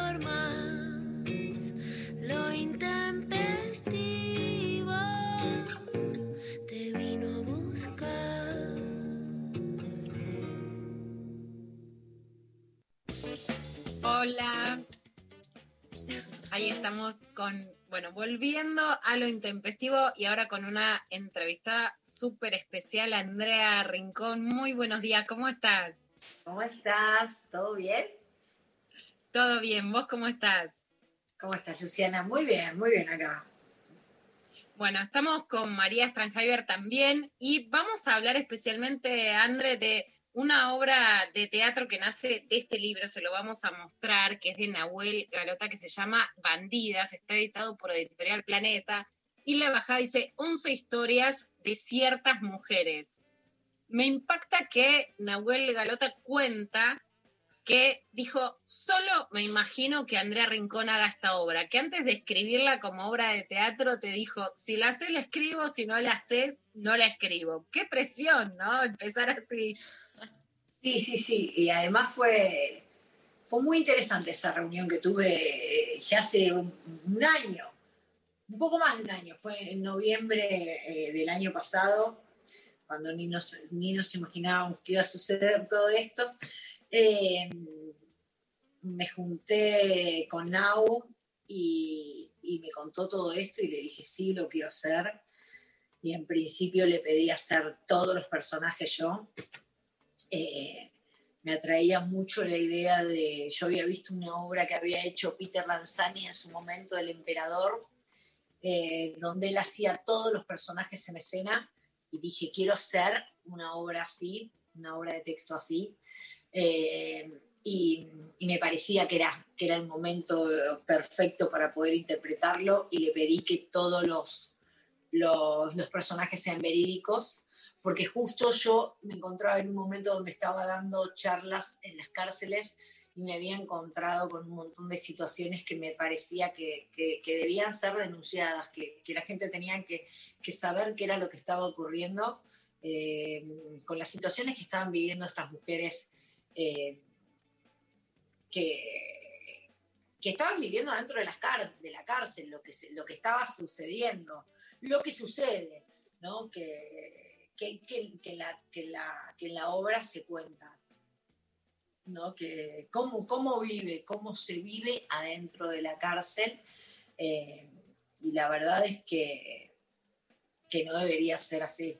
¿no? Que la cárcel no, no, es un lugar de castigo, sino que es un lugar de, de rehabilitación, donde, donde la gente eh, debe, debe desaprender lo aprendido para, para poder eh, eh, después reinsertarse en la sociedad, ¿no? Y, y no es lo Eso, que Andrés, sucede. lo que, eso es lo que dice la Constitución, ¿no? La cárcel no será para castigo, pero por supuesto es que no se cumple. Y lo interesante de, de- de esta obra es que además surge de una investigación de la socióloga Sandra Marina, que es una investigación real sobre, estoy acá, por supuesto, leyendo la data de, la obra del Complejo Federal Cuarto de Seiza, que lo que dice Sandra Marina es que hay básicamente tres tipos de presas con características diferentes y antagónicas. Las que ella llama la delincuente ocasional, las delincuentes ocasionales, las que define como cachivaches, que en general son, digamos, las ocasionales son las que sufrieron abuso, violencia, o que están llenas de deudas y que terminaron cometiendo algún delito, siendo mulas, ¿no? O, algo- o tuvieron que defenderse. Eh, las que define como cachivaches, que vienen ahí de familias muy marginales, como muy acostumbradas, que son las, las duras de la cárcel, y las presas viejas, a lo mejor de un delito de guante blanco, más finas, ¿no? Más elegantes con la delincuencia. Y vos haces todos esos personajes más el de la socióloga. Sí, sí, sí, interpreto cuatro personajes eh, que lo que tiene interesante es que, que, me traslado de uno al otro sin pausa, que, que desde mi punto de vista fue una lástima tener que hacerlos por Zoom, ojalá que en algún momento los pueda hacer en vivo, porque es mucho más impactante, ¿no? Cuando vos ves como uno, como de repente estás interpretando un personaje y de repente mm, nah, y pasas a otro y a otro y a otro y está buenísimo, ¿viste? Es como una cosa, eh, una versatilidad te da como, como, actor que, que la verdad que a mí me encanta. A mí me encanta y es algo que siempre quise hacer y me vi muy capaz y, eh, y siempre me sentí muy capaz de poder hacerlo desde muy chiquita que siempre jugaba con el espejo, ¿viste? Hablaba, me hablaba y de repente me contestaba como si fuese otra persona y, hasta que entraba mi papá y me, me agarraba una vergüenza, un calor de... Y se me entraba a matar de risa y me empezaba a cargar, ¿viste? El Eh, patriarcado, siempre- va, ¿no? Siempre nos hace caer, nos vemos bien al espejo y viene el patriarcado, entra Sí, ya no pero no, no, no, no, porque a mí me gustaba jugar, me hablaba como si fuese una persona y me contestaba como si fuese otra y me hablaba como si fuese una persona. Y me- Vivía jugando así, ¿entendés? Como si fuese dos personajes distintos, no como si fuese Andrea y me contestaba otro. Yo jugaba, ¿viste? Hablaba como si fuese una persona, no, no, no, y me contestaba como si fuese otra. Y, y jugaba así. Eh, pero siempre, qué sé yo, no sé. La verdad es que siempre siempre es un juego de niños, ¿viste? Es como, es jugar, el juego, el, el actor juega, ¿viste? Juega a ser. Y está, y está bueno, ¿viste? Eh, eso, y es, y es eso. Lo que pasa que en este caso es bastante, fue bastante pesado eh, porque este juego tenía un peso, ¿no? Que fue alzar la voz de mujeres que existen, de mujeres, eh, trajo una denuncia, ¿no? Es una en consecuencia este juego traía un- fue bastante pesadito el juego, porque una denuncia bastante, por eso, por momentos hay algunos personajes que entre medio de los ensayos, eh, no te voy a decir que no, que no nos reíamos entre medio, porque por momentos nos sentábamos, porque, porque por, por momentos te reís viendo la obra y por momentos te, no podés parar de llorar. Y es lo que me sucedía, que, eh, que a veces entras en personajes, pero me costó por momentos eh, eh, meterme en personaje y- y salirme de Andrea y no ponerme a llorar, porque es fuerte. La obra es fuerte, es fuerte y por momentos te matas de risa. Entonces, eh, nada, viste que a veces en los ensayos eh, te reís con tus compañeros y por momentos como, como eh, qué sé yo, cuando no estás muy en personaje y no, y, no estás, digamos, sumergida ahí, es como que se me surgía un llanto o una risa. Es, es- es fuerte, está bueno, te pegas un buen viaje, así que a la gente se lo recomiendo. La obra está por Ticketek. eh, y si se quieren pegar un viajecito lindo y de paso entender, y está bueno porque es algo que está sucediendo y es real y está bueno. informarse de lo que está pasando y también entender y empatizar con, con personas reales que están sufriendo algo que está sucediendo en este mismo instante y no muy lejos de uno. Así que nada, está... está La bueno, obra la por ahora se puede ver vía streaming, pero digamos está colgada. Y por otro lado, el plan es cuando se pueda habilitar puntos suspensivos en este distanciamiento social, poder hacerla en teatro en vivo.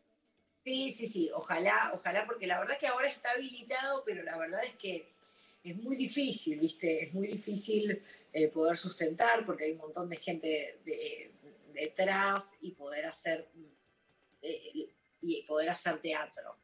La verdad es que está habilitado para un 30%, pero es muy difícil para, eh, en realidad es para unos pocos, para los dueños de, de las salas en realidad se puede hacer, ¿no? Porque si vos no sos dueño tenés que alquilar un teatro y no es rentable. Entonces, la verdad es que, nada, no, no se puede.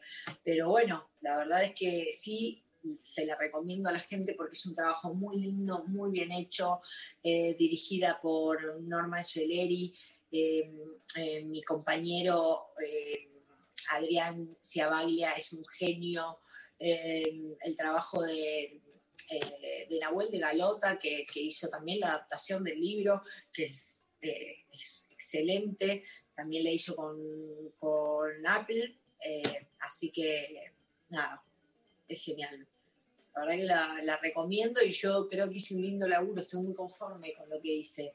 Y la verdad es que, nada, a mí me gusta, yo la vi y- y me generó lo que quería que genere y siento que el mensaje está dado que para mí, o sea, imagínate que, que a Nahuel en la primera reunión que tuve le dije que sí, no estaba escrito, no había un equipo cerrado y, lo único que yo quería era contar y- y visibilizar a estas personas invisibilizadas, hacerlas visibles.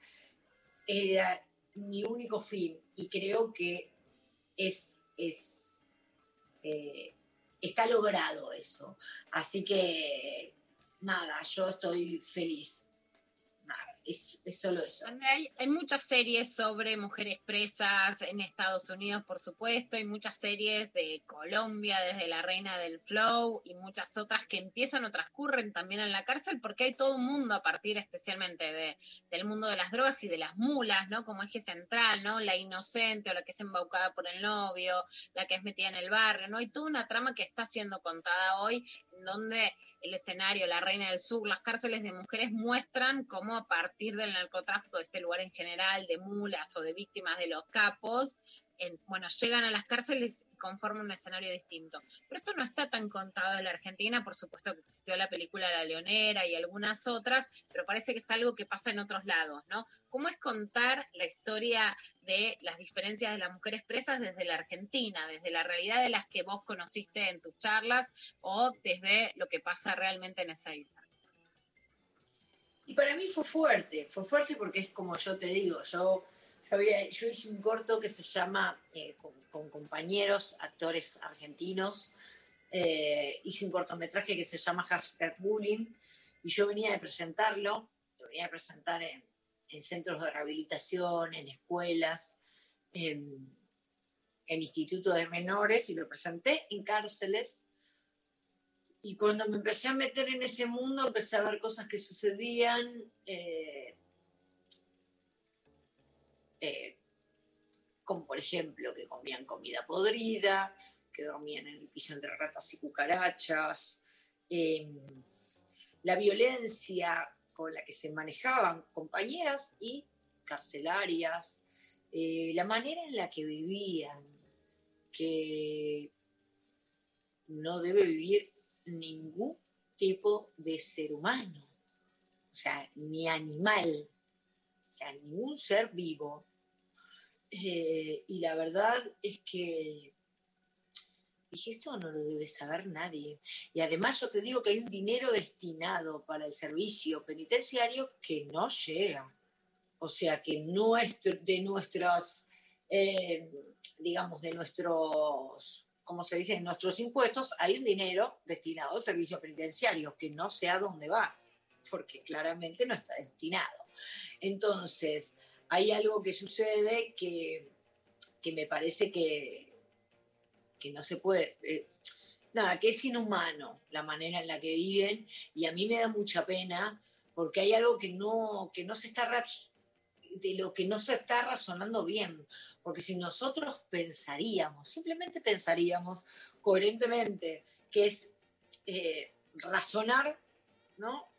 Que si, si estas personas estarían cuidadas eh, eh, y se tratarían con amor, con respeto y con compasión, para mí disminuiría el, eh, disminuiría la, la- la delincuencia, pero fácil para mí casi un 75%, querés decir, bueno, un 50, ok, un 50, porque, porque ahí es donde se mata la delincuencia, ¿no? Mm, Porque cl- claramente que si vos tratas así a las personas ahí adentro, ¿cómo querés que salgan?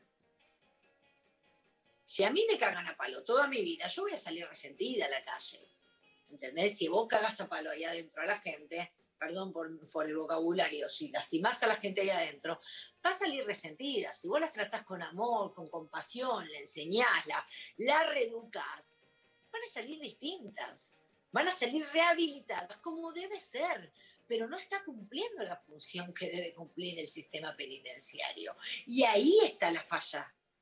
Ahí está fallando el sistema. Está fallando el sistema. Entonces, claramente, no se rehabilita la gente. Entonces, si la gente no se rehabilita, sale igual o peor, o peor. ¿Entendés? Entonces, eh, si la gente no se rehabilita, salen igual o peor y el precio lo pagamos nosotros como ciudadanos, donde salís y te matan por... por- o- Entonces la culpa no es de esa gente. Esa gente, porque es una rueda que sigue girando, ¿entendés? Es una rueda que sigue girando y sigue girando, porque esa gente no está bien educada. Y si vos, yo nací y a mí me educaste mal, no es mi culpa, a mí me educaron mal. Entonces, caigo. Eh, o sea, el sistema, el sistema me lleva a un lugar para que me reeduquen y no me reeduca. Y el sistema sigue girando. O sea, es- es- está mal. Y entonces, ¿dónde está mal? El sistema está mal. ¿Se entiende?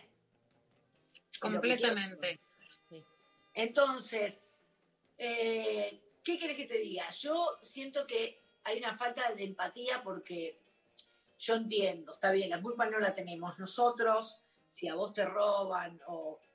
Está bien, no es mi culpa, pero esa persona está mal educada.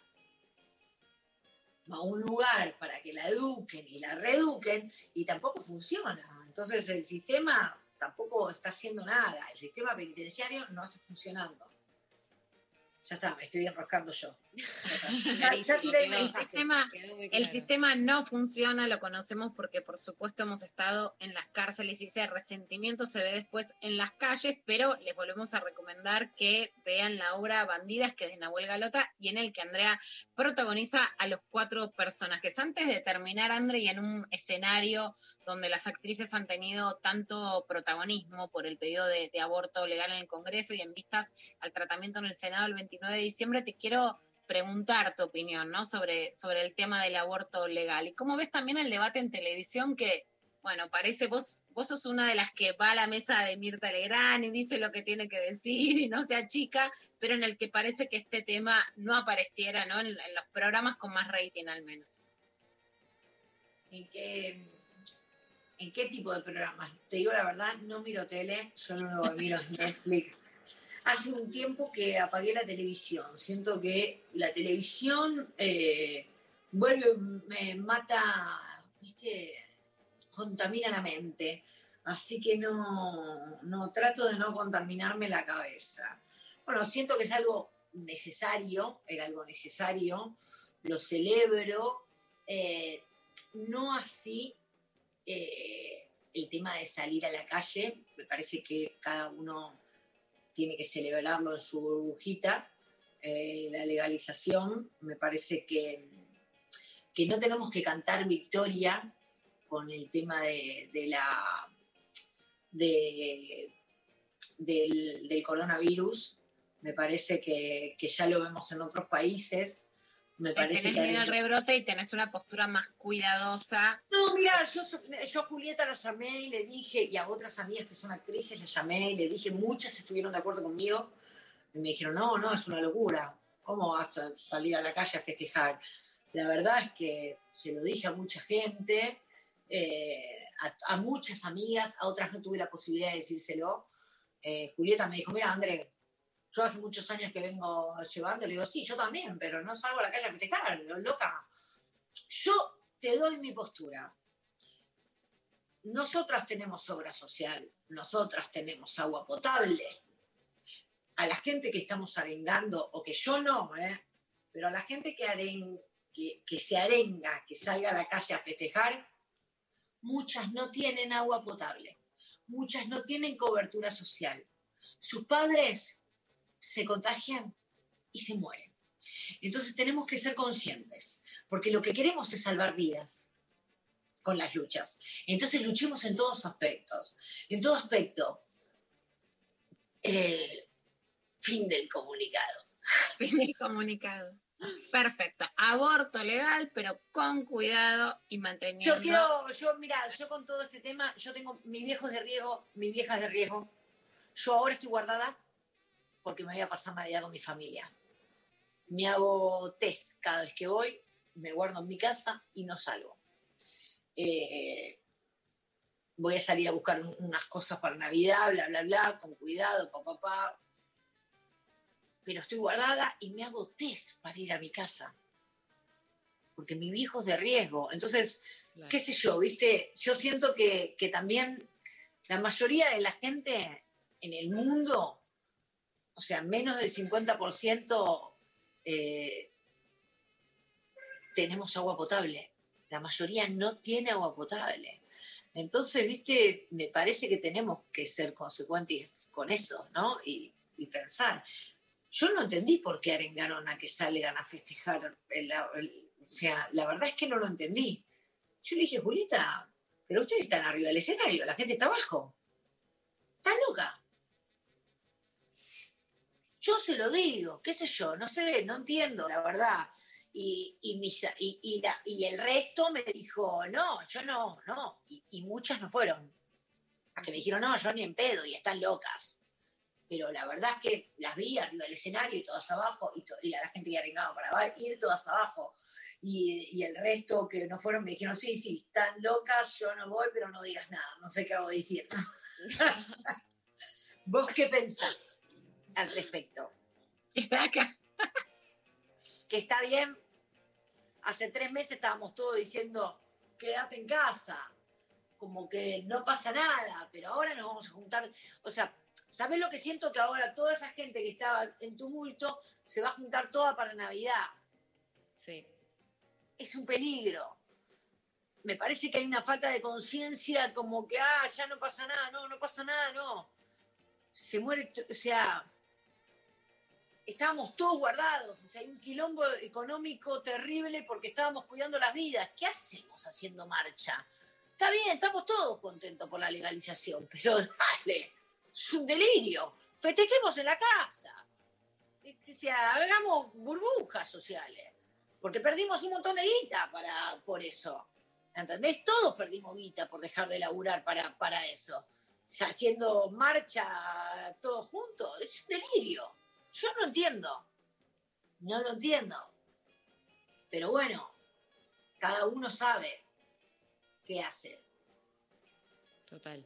No, está buenísimo, quedó súper clara tu posición en un año muy difícil, con muchas tensiones y con muchos conflictos y muy difícil además ver cómo, como vos decías, André, cómo va a seguir el coronavirus. Bueno, te agradecemos muchísimo y volvemos a reiterar entonces que la obra se puede ver vía streaming por Ticketek, se llama Bandidas, es de Nahuel Galota, también tiene un libro y Andrea Rincón hace de todos los personajes de la obra. Muchísimas gracias.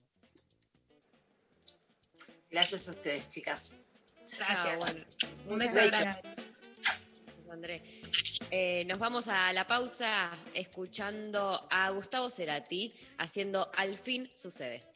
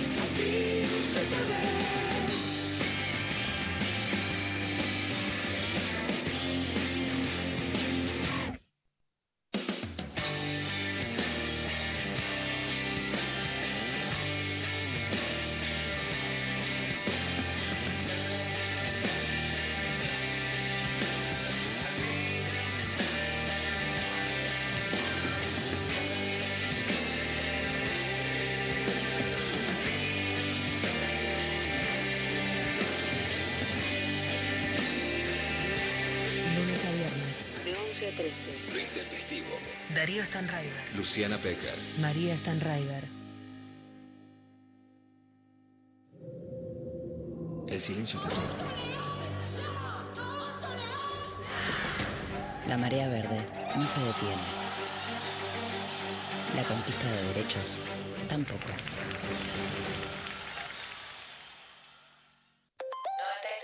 Estamos en Twitter, @nationalrock937. Seguinos en Instagram. Nacional Rock 937. Lo intempestivo del tiempo y las formas. Lo intempestivo te vino a buscar. Bueno, muy bien, estamos ya en los últimos minutos del programa de hoy. Este, están llegando un montón de mensajes. eh, te voy a leer un par. Lula, por ejemplo, acá. Este te va a gustar. Te lo leo especialmente. Dicen por WhatsApp. En tiempos de secundaria, si te llegaba al celular un código de una heladería, te ganabas un kilo gratis. Con mis amigas guardábamos el código y nos lo reenviábamos entre nosotras. Re funcionaba y teníamos banda de helado a la salida del colegio. Ah, esa es muy putita golosa. Ya sé cuál es la heladería. Es la barata, pero tenés hambre, te encanta. Muy putita, bandidas golosas, me encantan esas bandidas golosas. Un grupo que se llame Bandidas Golosas, por favor. Eh, escuchemos audios, Pablo. Este es un mensaje para las chicas. eh, lo que voy a decir no me enorgullece ni mucho menos. Yo no militaba, no era que las cosas me daban lo mismo, pero tampoco hacía nada por... Desde que las estoy escuchando, eh, tomo conciencia y milito y las escucho, le estoy escuchando a Lula ahora y se me pone la piel de gallina. Eh, creo que este sí es el mejor mimo que les puedo decir. Son ejemplos, chicas. Lloramos. En 3, 2, 1, llorando todo esto. Bueno, bueno, muchas gracias, muchas gracias y por supuesto un abrazo para seguir. Qué emoción, qué emoción. Te leo otro mensajito. Eh, vamos, los full pibas. Eh, bueno, les cuento mi transgresión. Más grande, mi transgresión más grande, ahí va, estoy con problemas de, de- lectura. Les cuento mi transgresión más grande. Fue hace unos años que trabajaba de cajera en una zapatería y odiaba ese trabajo. Un fin de semana tuve la oportunidad de irme eh, un fin de lo de mi familia en Entre Ríos, pero como no tenía plata para el pasaje, me di un adelanto con la plata de la caja. Por supuesto que cuando volví me echaron, pero yo la pensaba devolver, juro. Ok, bandida, bandida inocente, bandida te queremos, bandida. Sí. El sí, derecho por- al mar. Total, total. Eh, Laura por eh, Facebook nos manda, de chica solía ponerle cosas a mi tío que descubría cuando se iba a dormir, tipo abrirle paquete de polenta en la cama y dejarla armada para que no se note, harina en las alpargatas, cosas así. Amo esa travesura. inocente, pero bueno, me copa. No me gustaría ir a la cama con polenta, pero bueno, me copa ese bandidaje, ¿viste? Ese, ese bandidaje de che- chisquibum, de, ¿viste? Bandidaje de, de chiste, bandidaje de... Total, total, total. Eh, hola, Intempes hermosas. Pensando la consigna y no se me viene ninguna. Eh, ponele una breve historia con alguien casado solo por diversión. Disfrutando. Esa bandida el- está admitida, ya tuvimos la discusión en el programa. Acá las bandidas amantes aceptadas. Admitida, termina su mensaje diciendo disfrutando el programa sin la intensidad existencial de Darío. Aguanten las Intempes Fem. Me encantó. Me encanta. Por supuesto que nos gusta la intensidad existencial. Un día, un ratito, nos, nos hacemos las bandidas nosotras, las bandidas filosóficas y después volvemos. Total. A ver, pasame otro audio. Hola chicas, ¿cómo están? Escucha, después de cumplir con Dios y el patriarcado a full, me divorcié ya hace más de 10 años. Y mi primer viaje con una amiga lo hice a Río de Janeiro y empecé a poner en práctica, a ganar terreno de libertad y de intuición. Y me fui con un negro de esos que manejan, eh, que, que reman arriba de una tabla. Y mm, yo no sé nadar, no sé nadar bien, ¿viste? Decidí irme con él al medio del mar, me acompañó para que no tuviera miedo. Y me encantó, era una nena jugando, me encantó, me encantó. A mí sí me dicen, ¿querés tener 20 años de nuevo? Ni en pedo, ni en pedo. Estoy feliz con todo lo que hice y con toda la libertad que tengo ahora. Un beso. No, no, no, espectacular. La Me mejor. encantó este mensaje. Esas son nuestras pibas, ¿viste? Cuando dicen escuchá, y esas son las que decían, se separaron y dejaron todo. ¿Qué 20 años que decís, ay, me quiero casar, ir al medio del mar aunque no sepas nadar? Esa valentía es la que queremos, atreverse. Total, total, una grosa. Eh, ¿Quedó algún otro, Pablo? Hola Lu. Hola María, perdón, me río porque hace, no sé, 20 minutos estoy tratando de mandar un audio breve. No mando audios porque me cuesta un montón ser breve en los audios. Eh, así que bueno, les estoy mandando ahora esto porque pues, ustedes eh, casi nos pidieron que mandara. Ayer casi nos obligaron, nos, nos ultimaron, nos conmitaron a mandar. Así que bueno, les mando este audio para, para que me escuchen, mi voz preciosa. Y nada, no tengo mucho, no tengo anécdota de hoy, por lo menos por ahora, porque en mi familia había mucha libertad, sobre todo la- hablando de la adolescencia. Entonces no había que transgredir, lo que había que transgredir era ser border y no, por suerte no se me ocurrió eso. Mató. Ahí está. Por suerte no somos bandidas y pudiste mandar el audio. Sí, ayer Darío dijo, a ver, manden. Y nosotras somos más pedigüeñas, mimosas, pero dale, nos queremos, queremos terminar este ciclo de lo intempestivo que está terminando con las voces de todos ustedes y de todas ustedes. Así que aguante escucharnos. Total, me encanta. Bueno, te leo los últimos mensajes, así ya Dale. vamos cerrando por Instagram. Nos mandan, a los 17 iba a la casa de mi novio, entraba por la ventana porque no lo dejaban que vaya a dormir, me quedaba hasta las 5 y volví a salir por la, por la ventana. Ay, bandida ventanera, me encantó. Me encanta, es muy, muy de peli, algo que nunca hice, que siempre como una vez, viste, en los relatos de las películas, de cosas así, que dice, ay, como la fantasía que nunca cumplí porque nunca me, me animaría a subirme a una ventana. Prepara una ventana. No, bueno, pero no, no se me dio, no se me dio, pero podría. Eh, acá también nos dice eh, Caro por Instagram, tomar el vino de la iglesia del colegio a donde iba, robar y quemar el libro de firmas por una sanción injusta. Bueno, Muy buen bandidaje. muy Sin bueno. pruebas, quemar las pruebas, me encantó eso. Total, total. Eh, otra persona nos manda, una hostería tenía precios muy caros y a la noche le fuimos a tirar piedras. ¿Cómo están las piedras? ¿Cómo salen los Precios, piedras?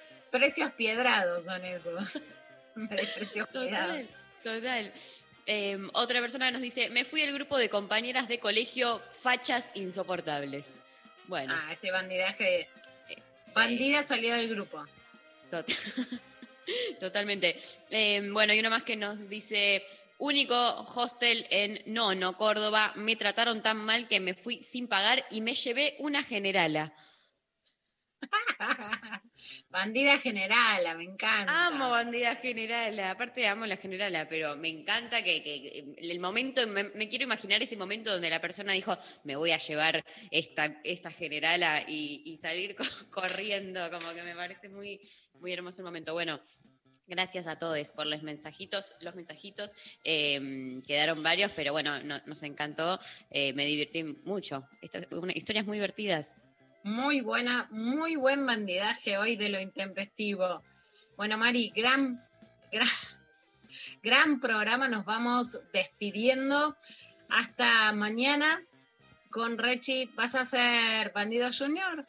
Vamos a hacer Bandide Junior, eh, obvio, el día de mañana. Eh, hay muchas cosas muy hermosas que van a pasar con... eh, ya está, creo que va a ser uno de los últimos viernes. Qué miedo, no, no lo quiero ni decir, me pongo triste. Yo, por eso vamos avisando que sería el último viernes y después nos quedan unos poquitos días para ir despidiendo este ciclo de lo intempestivo. Total. Bueno, nos reencontraremos entonces mañana. Gracias, Sofi Cornell, Lali Rombolá, Pablo González por todo el laburo. Eh, gracias la operación técnica, creo que estuvo Natalia, puede ser. Estuvo Natalia, muy bien. Gracias, eh, Natalia Bravo, entonces, por la operación técnica del día de hoy. Bueno, gracias Lula, la pasé muy bien. Me encanta hacer este programa, ya lo sabes. Pero bueno, lo vuelvo a decir. Nos vamos, nos vamos escuchando a The Cure haciendo Close to Me y nos reencontramos mañana. Un beso enorme, les queremos. Adiós. Un beso grande.